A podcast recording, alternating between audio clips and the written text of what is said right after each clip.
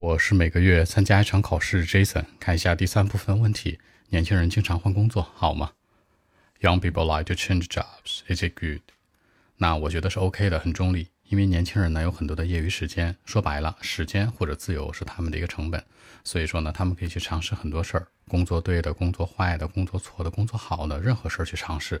可以经过一段时间的沉淀之后，去稳定下来，就会做一份工作了。那我觉得之后再去稳定会更好一些。Okay, actually, I think that is okay.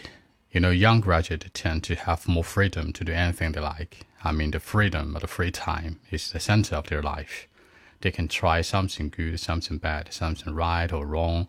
I mean, before they have a decent job or position, changing jobs are okay. But uh, after a few years, uh, two to three years later, I mean, they need to find a proper one, then keep doing it for a long time try their best to be number one in the working area.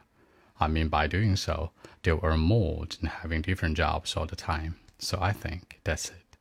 那新毕业生，你可以直接说 young graduates。第二个，找一个满意的工作。那这里面的找，你可以说什么呢？可以说 look for，可以说 hunt，也可以说 find。注意是 hunt，不是 hunt for。第三个，一个合适的工作，a proper one。最后，工作领域，这个领域你可以说 area，也可以说 field。 更多文本问题，微信 b 一七六九三九一零七。